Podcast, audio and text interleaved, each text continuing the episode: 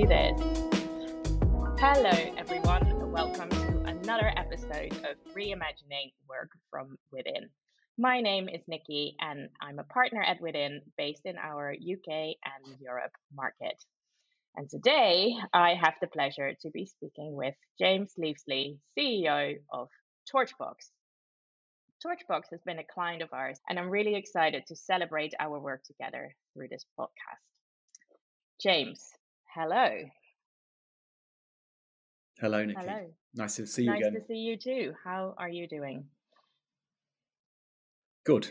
Um, just before off, off air, we were just talking about the run up, run up to Christmas and getting all our agency Christmas cards in line and campaigns. So yeah, busy as ever. Busy as ever, yeah. And I heard a little fun thing around you creating a GIF or something with everybody looking at the camera, something around your values that sounds really fun. Yeah, well, definitely. Yeah, a lot of what we're doing at the moment is with with our values. So yeah, we've got a values gift that we can share. Which we've got ready to share on LinkedIn and other social platforms.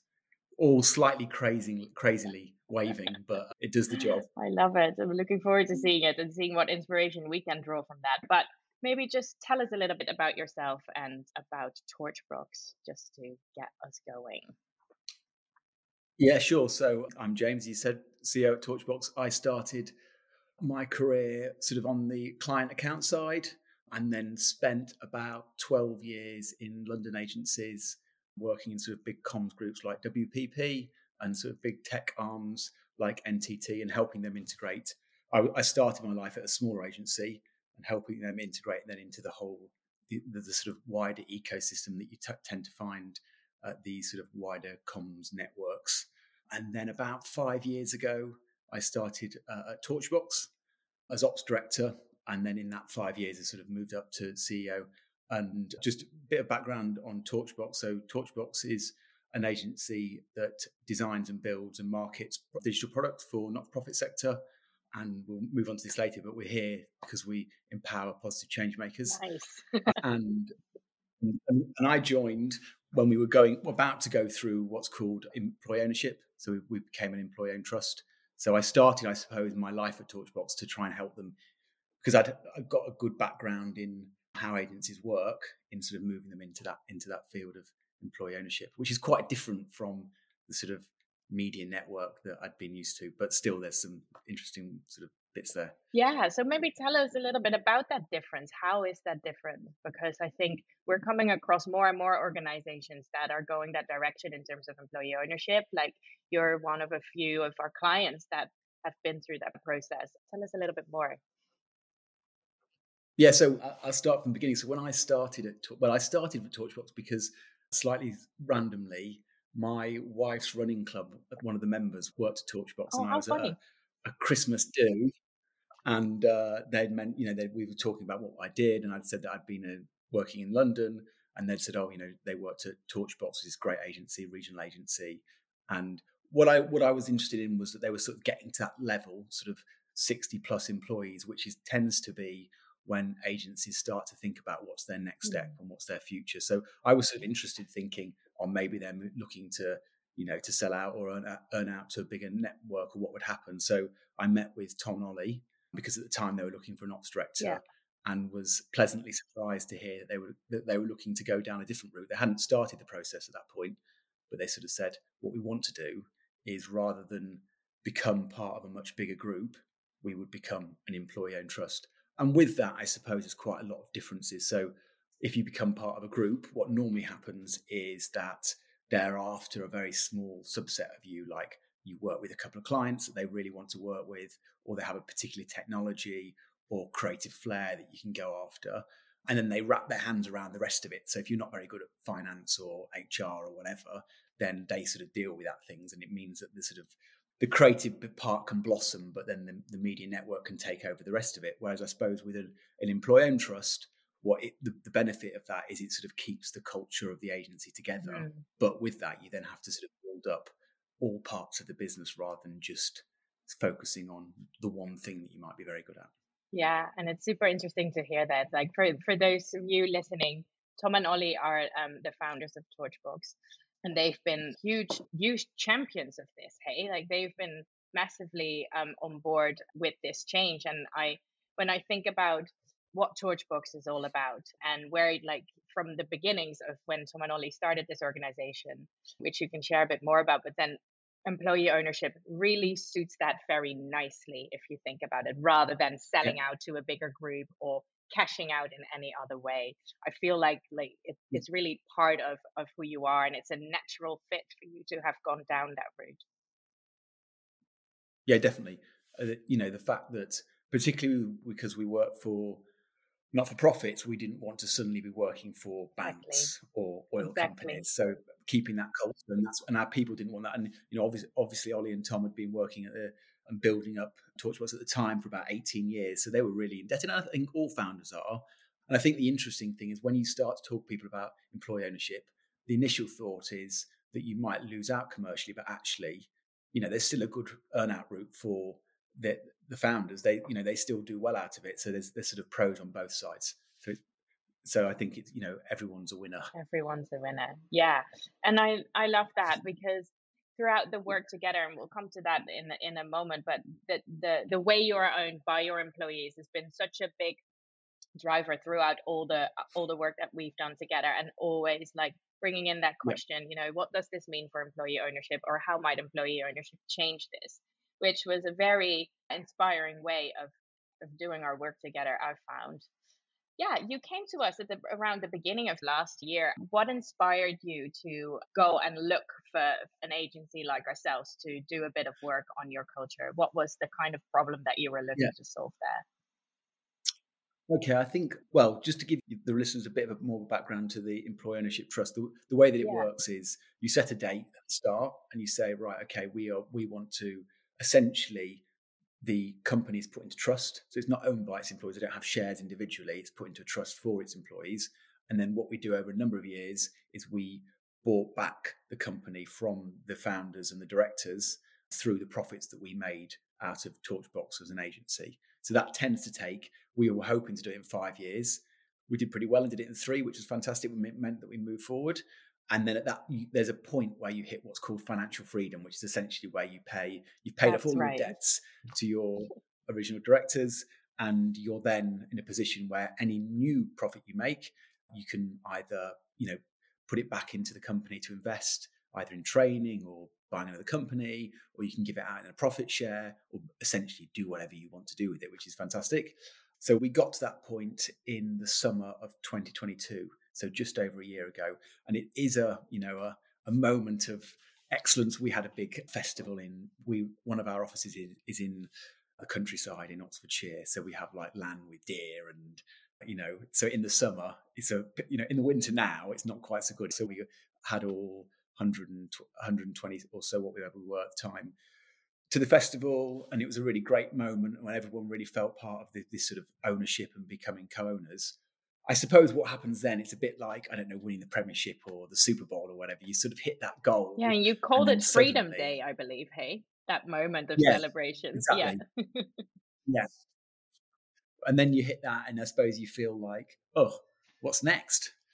And i think that's where we you know why we we called on within people because we were already a really good company. You know it wasn't like we were turning a bad company into a good company we wanted to make a good company really excellent and i think we got to that point where we felt we were purpose led but maybe as we'd grown maybe that wasn't so obvious to everyone. We now got, you know, we had academy students where we're bringing in sort of six people from um, different backgrounds every year that obviously had a diff- different understanding. We'd grown to over 130 people. And, you know, at the start, we used to do just UK charities and then we moved to the public sector. And then, you know, 30, 40% of our revenue comes from the US. And we moved into higher education and Wagtail, our open source content management system, you know, had sort of taken off. So there's all these different facets of us and I felt like that we were at that point where what we used to say is digital for good, which is still holds true. That that meaning was different for different people within Torchbox, and you could ask ten different people in Torchbox, and they'd all give you a slightly different answer to what that is. So, which is still great, but we wanted to make sure we were really wanted to hone that and think about what does that actually mean to people, and can we be sure that now we've hit this sort of freedom freedom moment, how do we make sure that everyone's still behind what we want to do and where we want to move forward because there's a big cultural change in a company that's got one or two founders that are pushing the way forward and actually wanting to bring out people from within and making sure that they understand where we're going and how to connect with us. Yeah, absolutely. And really helping the employees feel that sense of ownership, right? Because that is that kind of yeah. cultural change. Yeah, when we started speaking, it was interesting because the, there was a bit of complexity at hand. I think you had grown quite significantly, or you're still growing significantly, yeah. and there is like different propositions that sit under under the name Torchbox, right? There's different strands of products and services that you offer to the world, and it was like, okay, now knowing that we have the different offerings in our business, knowing that we've become employee owned and we've hit that freedom moment, knowing that we've had employees that've been here with us for a long time, but also there's people joined recently and we're continue to grow and we're adding more people in the mix. How do we glue that all together and create that understanding for everyone?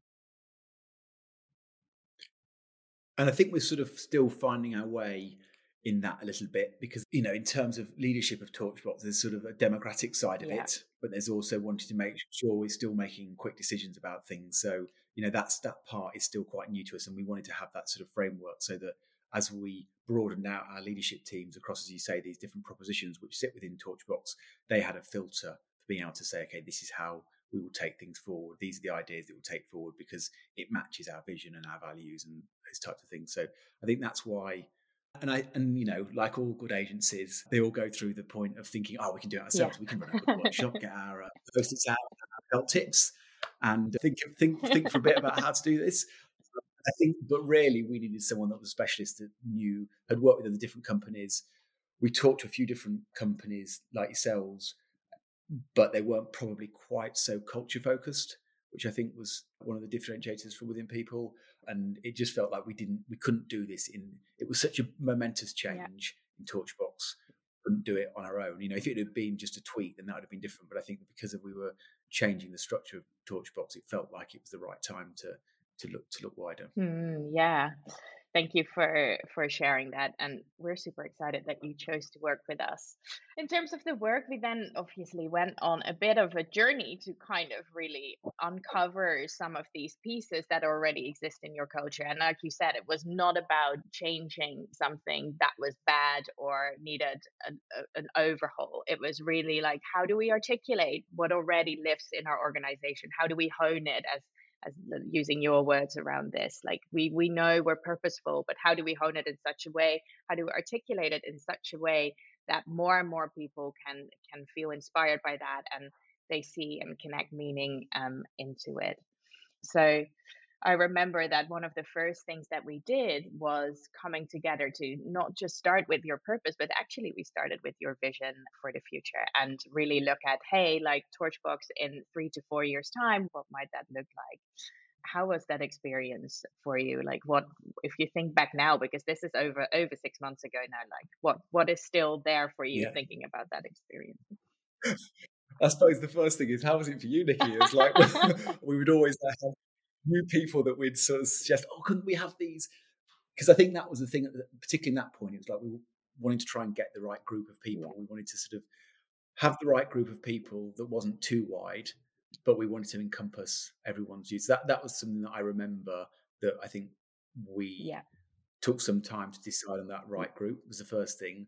The second one was, you know, how much we were looking back in the past to be points of reference for the future and that sort of, although, as we said, Torchbox is changing and always will do. And looking back at the core of why we began was, I think, was a really important point for setting that vision. And then also thinking about wanting to make sure that we set a vision that all the different parts of Torchbox could get behind rather than just setting a small part that for we just needed to make sure it encompassed all and gave people enough space within those separate propositions that they could then set up their own strategic objectives that would then ladder up to that wider vision.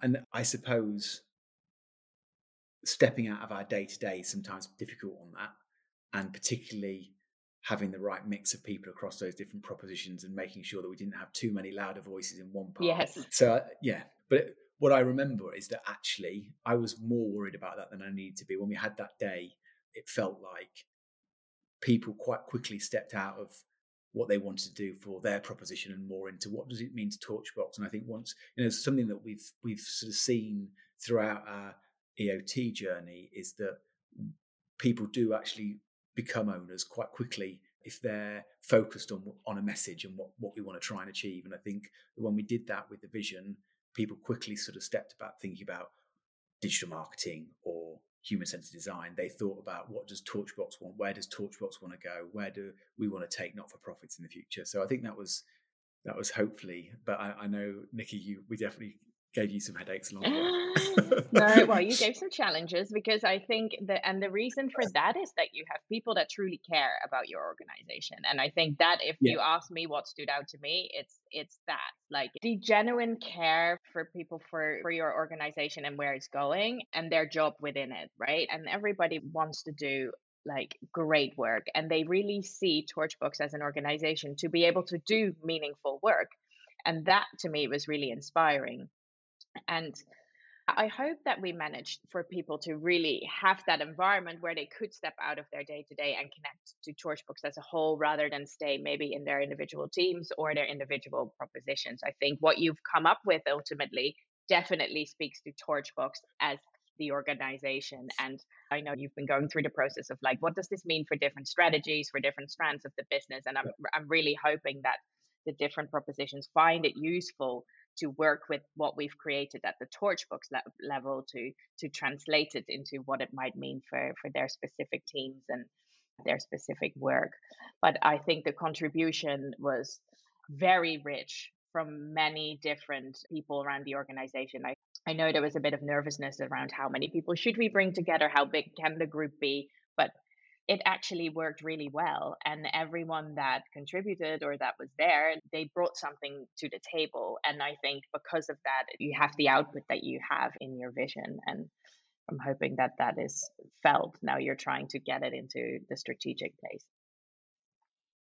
Yeah, definitely. I think that you know we've we've been doing a lot of work on our strategic objectives for each of the propositions, and that's you know they're laddering those up to you know one of the vision pillars and how that works with the values and those types of things. So I think that's really working well, and it's a really good filter for them to think about what are the things that we should focus on rather than the others if if they are or aren't going to help go sort of move towards our vision. Yeah, absolutely. And it just, uh, just something else like that I'm I'm just thinking of now is something that we try to like balance out. I felt around obviously you work with charities, not for profits, like the for good side, balancing that with actually, hey, we're also we are a commercial business and how do we hold both of those things right? How can they coexist yeah. alongside each other? And i thought there was really proper debate in, in the room i felt at times like making sure that the pendulum wouldn't swing one way too much one way or the other. Mm. What do you remember from from those conversations? Because i feel yeah yeah, yeah I, I,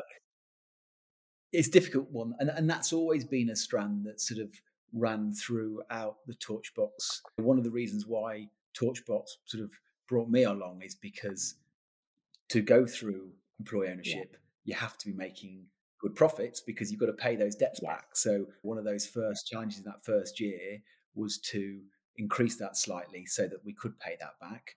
And I think the thing that is always strong within me is that I feel like what's important to clients is is value. Yeah. It's not necessarily doing things at a cut price. It's about bringing value along, and particularly in a service led industry, and and also even more so, it's an even easier story in a way for an employee-owned company that's gone through financial freedom. Is you know any money that we make, we give back to our team. So it's beneficial to everyone that we get that right because we want to get the right people, we want to get the best people, and I, I think that especially when you're working with large not-for-profits, they need as good talent as any company and have the best ideas that come along. And the only way we can do that you know it is still a world people have still got to pay their mortgages they've still got to do other things you've got to have the right people and and so us being a successful commercial business helps everyone and means that we are actually in the long run a more valuable partner to our to our clients. Yeah absolutely and i think that was a message that really landed for people in the room like people that have might previously been more on the like hey but like we're all about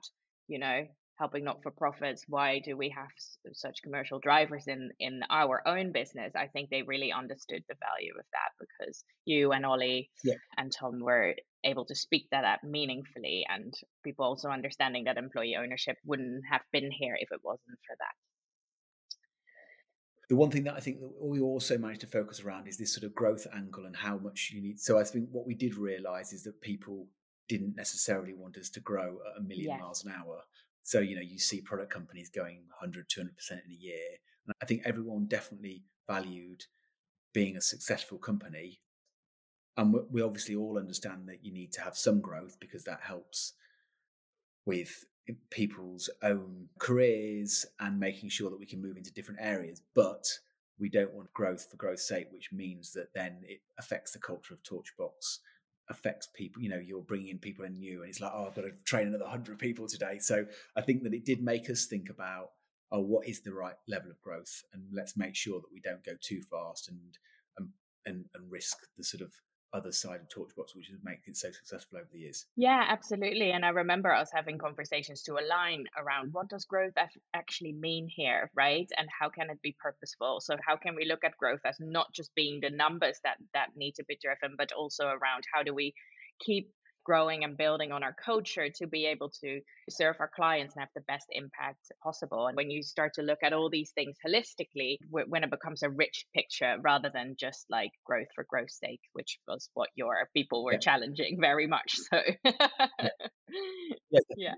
My background is much more about, you know, biggering and, you know, bigger hmm. percentages. Mm. And so moving away from that and realizing, oh, maybe that's not the right thing you know was a was a bit of a learning thing for me as well. Okay that is really interesting like and how is that feeling now? Because i i recognize that like we we have built probably our careers in london it's like it's the more it's the bigger it's yeah. the better right? That's what we're sort of yeah. used to and like with this different approach we're sort of kicking against that. So yeah how has that been for you? How is that sitting with you now yeah, I think like it, it's something that I've been aware of for quite a few years, but I definitely think recently it's sort of it's just focused my mind about having that balance across the company and not being always focused on you know people don't just want growth they also want other things. And actually for me personally as well that's much it's much of a nicer existence where you're thinking about the other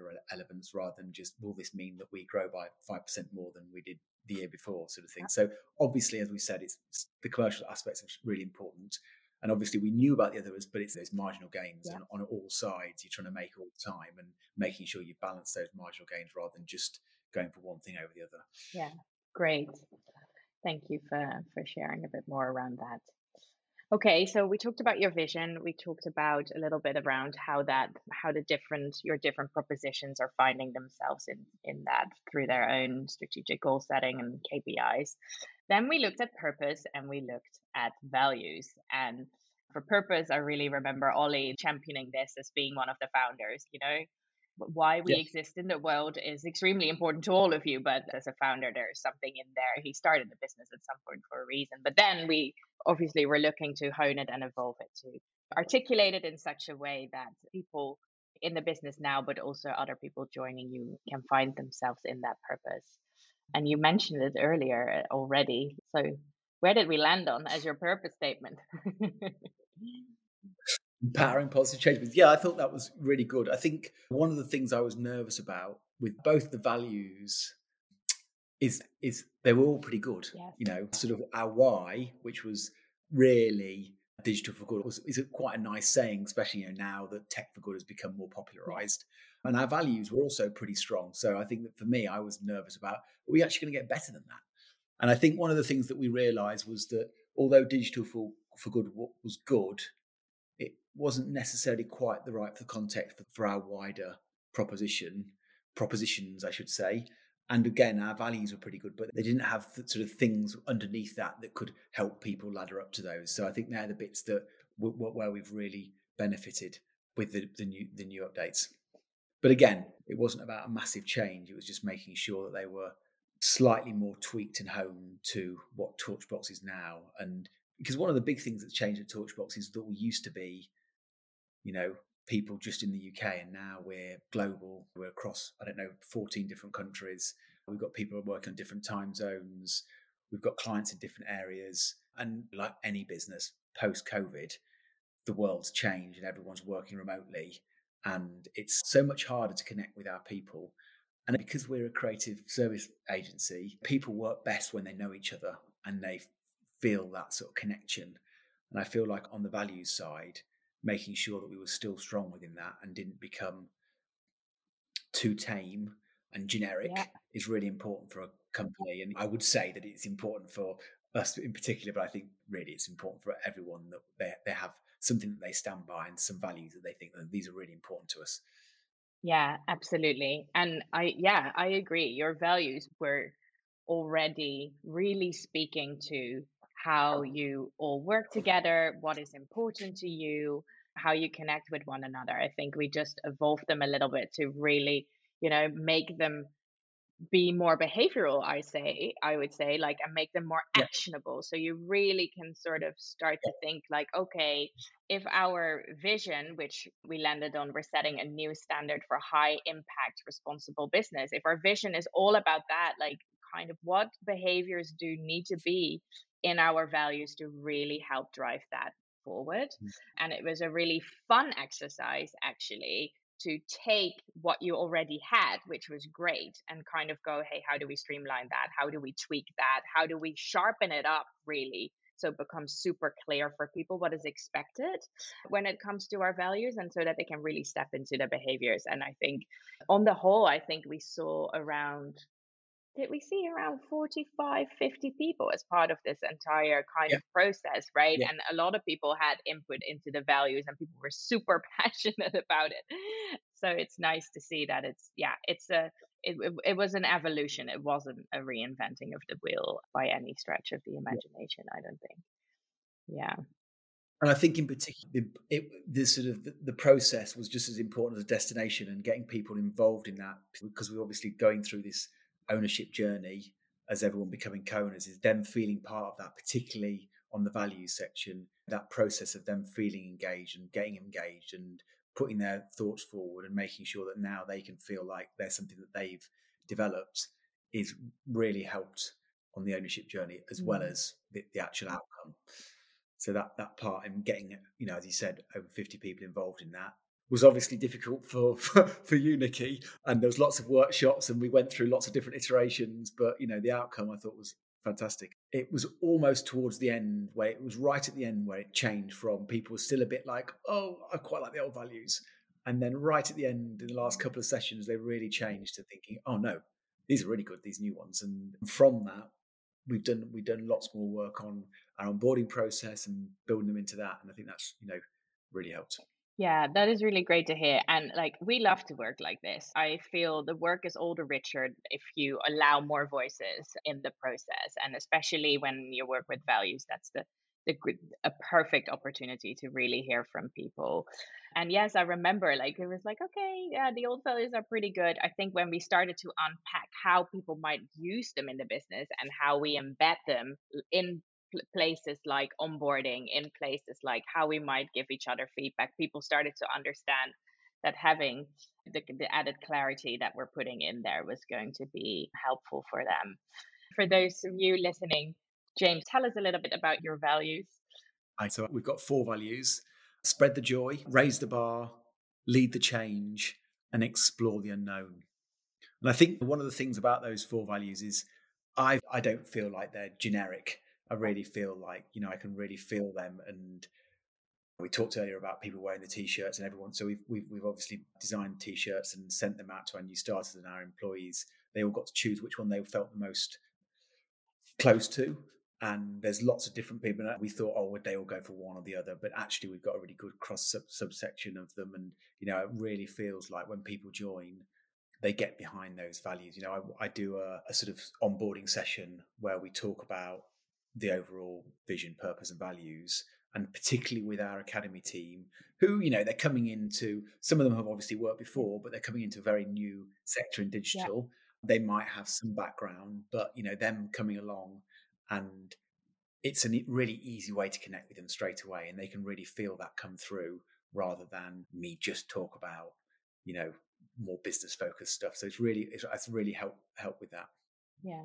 And I love how you took it like as an opportunity when you were working towards introducing them into the business the new values and the vision and the purpose right like as an opportunity to you know have something fun around it and do something meaningful like and and like ask people what resonated most with them and get them to pick a t-shirt like i remember when you guys shared that yeah. idea with us and the kind of website through which they could order and the design around it and i just love how your team as soon as it was known that these were signed off and they just ran with it and i think that's just amazing when people get so excited, mm-hmm. you know, to just then take it to the next level, which is really fun.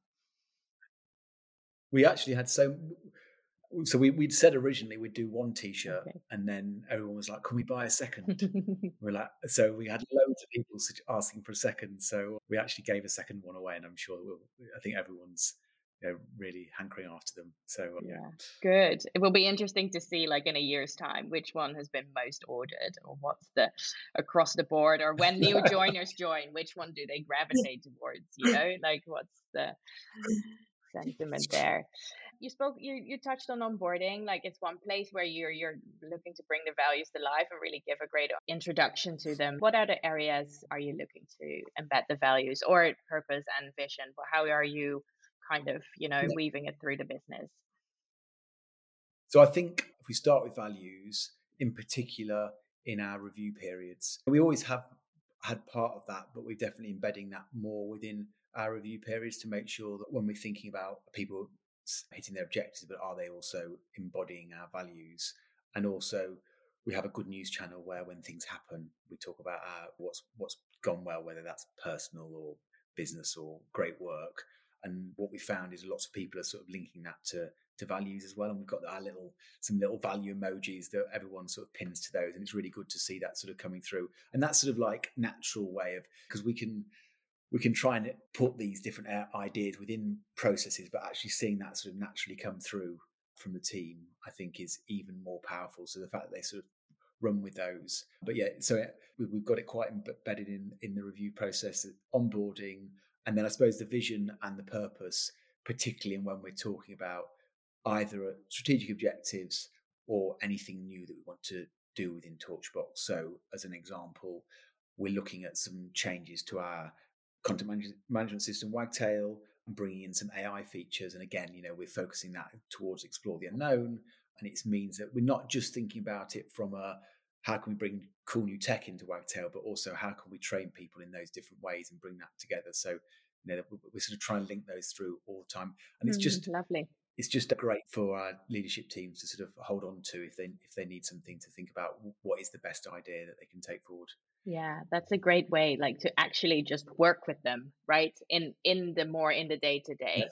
Yeah, that sounds that sounds really great just building on your last um, comment around um, leadership and how they can hold on to them, you know, like in terms of how they might lead their teams. What do you see is required in in leadership at Torchbox or in general? What needs to shift? Because I can imagine now you have you wanna you wanna bring obviously purpose, vision, and values to the fore in the way you do things, but also in terms of employee ownership. What kind of changes have you noticed, or what changes do you feel are mm. required to really make the most of all this work? Yeah, I think the big change when you become employee owned is the idea of moving from founder led yeah. to employee led. Yeah.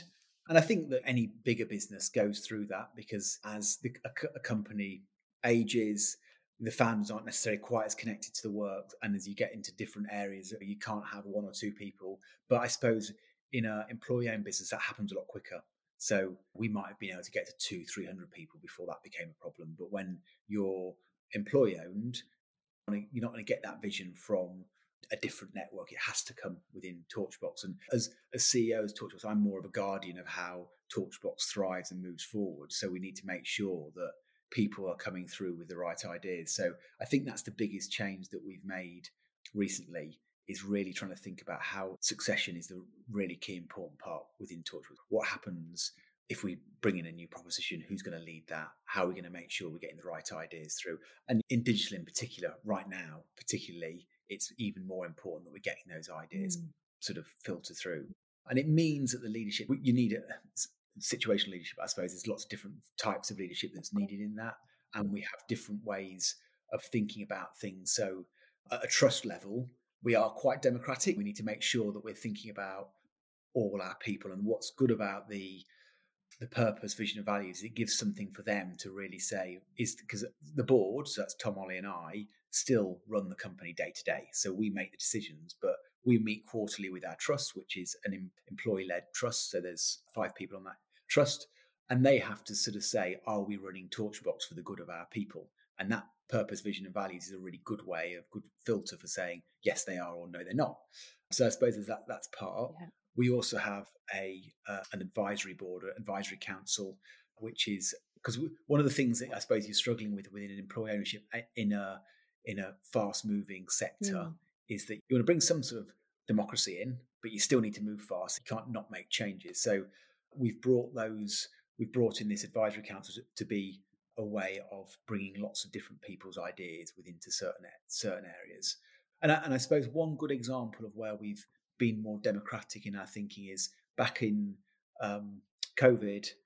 In I don't know whether everyone, all your listeners, will be aware of this, but in the in the UK, we had there was this thing called a furlough scheme yeah. where when companies weren't doing so well, we could furlough people and then we'd get money from the government to pay for that that time. And we, like many other companies, use that scheme because you know we weren't sure what was going to happen and how long COVID was going to last. But when we came to the end of it, and when we came to that end of that financial year, we'd actually done still pretty well.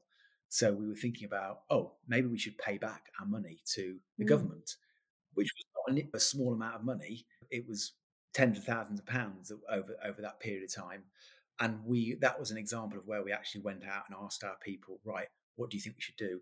We could either keep this, and that could mean that your profit share is slightly bigger for this year, or we could give it back to the government because we feel like there's people that might use this in a better way, or we we're fortunate in that things have gone well. So that's where we would go out to a wider group of people and say, is this the right thing to do? Because that is where ownership, you know, yeah. comes. But then on a day to day piece where we were thinking about investing in the business, that might be a smaller subset of people that are, are bringing that through. We still need to be directional in how we, you know, drive the business forward. We're not going to expect other people to think of X, Y, Z. So I think that's that's how there's different types of structures that we need to use across a employee owned company. Yeah, it's fine. I think it's finding that right balance, right? How much autonomy and how much decision making are you going to give to your people versus like what are the things that actually as the you know the board of the organization we still need to i really hear an accountability piece in there which i love what you sort of highlighted right? Like that your employee owners like your eot your trust you know that you meet with on a regular basis that they're kind of going hey how are these guys actually running this organization? Is it in line with our purpose? Is it in line with our values? There is a, there is an accountability piece there right? There is a group of people here that mm. can hold you to account to the the way you run yep. the business which is really interesting right? Because you don't have that in in, in each organization in that way. Yeah the, the accountability comes often from your manager or from a leadership team but like having that kind of explicit two-way accountability is really quite interesting yeah, and you know, like any agency, there's always times when we're very busy and not quite so busy. And one of the things that we're always very focused on, and, and I think that accountability brings, is making sure that we balance that sort of work-life balance and we don't overwork people. And the reality is, in the long term, that makes Torchbox better because we bring in better people because we've got a better culture, we get better glass reviews or whatever. But in the short term, that can be quite a difficult thing when we're saying, should we go ahead with this opportunity or not. And I think that having that overarching trust is something that we'll think, oh, well, is that the right thing to do? Maybe it's not, because if we do that, then we will be working our people too hard, and that will affect if people think that we're running the company for the best of everyone. Yeah, lovely. And no doubt, it yeah, it comes with like running an organization comes with challenges. Mm-hmm. No doubt, in this way, it brings it brings other challenges, but it's yeah, I love I love how you. But one of the things I think it brings is one of the things I think it brings is, as you said, we're still feeling our way. You know, employee ownership in the in the UK at least isn't new. You've probably heard of people like John Lewis, yeah. um, who have been doing it for like a hundred yeah. years. But in in our sector, because of some tax changes, has meant it's become more prevalent in the last few years. But we are still one of the first sort of agency companies that have gone through this change. So there's not really any right or wrong way or much that we can use in a way of doing this. We're sort of still feeling our way through it. So as you say, yeah, there's definitely some challenges around how do we get that right so we can still move uh, and sort of act entrepreneurially and move fast but make sure that everyone feels accountable for the right decisions and those types of things. So yeah, I haven't got all the answers, unfortunately. No, and maybe one day I will. yeah, and then I'm sure that this will evolve. If we have a similar conversation next year, your lesson, the learnings will be very different, yeah. and you have other things to share. But I think the good thing is is that all of you are so open minded to it, and you want to you want to experiment and you want to see how this how how this might evolve, right? And everybody's very much behind it like your mm. people are behind it and they're like rooting for this to work and that's i think you know that at this stage is probably like is what you need is the key thing you need and then yeah. you know you take it from there. Yeah. Lovely. So no other questions from me other than some of our rapid fire questions i will come on to in a second but james is there anything you wish to add to this comfort, this part of the conversation? Uh, no, I don't think so. I think you know, as I say, I think the most the, one of the biggest learnings for me is about how it wasn't just about the destination; it was about the process of getting there and how beneficial that we went through that process with an external uh, consultancy be part of that, and that I don't think it took us too long I think probably from start to end, it was about three, three months, months. I think. That's yeah. about right. I think was, yeah, that's not. I felt that was a, a, good amount of time, but you know, the fact that we went through that process and got everyone involved and kept people that weren't day to day involved with it informed through our team meetings and other type of things. I think that's been really successful. So yeah, well, that's really lovely to hear because one of the things that we really hope to give to the people we work with is that indeed it's not about just where you get to the endpointy destination. Like a lot of the richness actually sits in that journey in in getting there. So I'm glad yeah. that that um, is one of your one of your reflections. Okay, are you up for some rapid fire questions? Yeah. Okay. Go on. How, how rapid? Well, just one word. No, no, no. Well, more like three words sometimes. three words. Okay. What three words would you use to describe the workplace culture you would like to lead? Okay, I would say empowering, inclusive, and entrepreneurial. And what three words would you use to define the future of work? Oh gosh, right. What three words would I define the future of work? Complex is the yes. first one. Maybe we just need one. Um, yeah, I think we're just going just going complex. I think I'd also say it's dynamic. It's mm. changing so much at the moment, you know. And I think you know, post COVID, it feels like we haven't quite worked out how businesses do business anymore. Yeah and there's a bit of work around that. So I think that's that's constantly shifting. So yeah, I'll go with two rather than three. Complex and dynamic. Okay, great. What is your most treasured spot outside of work? Well, uh, definitely my favourite spot is Lake District. Okay.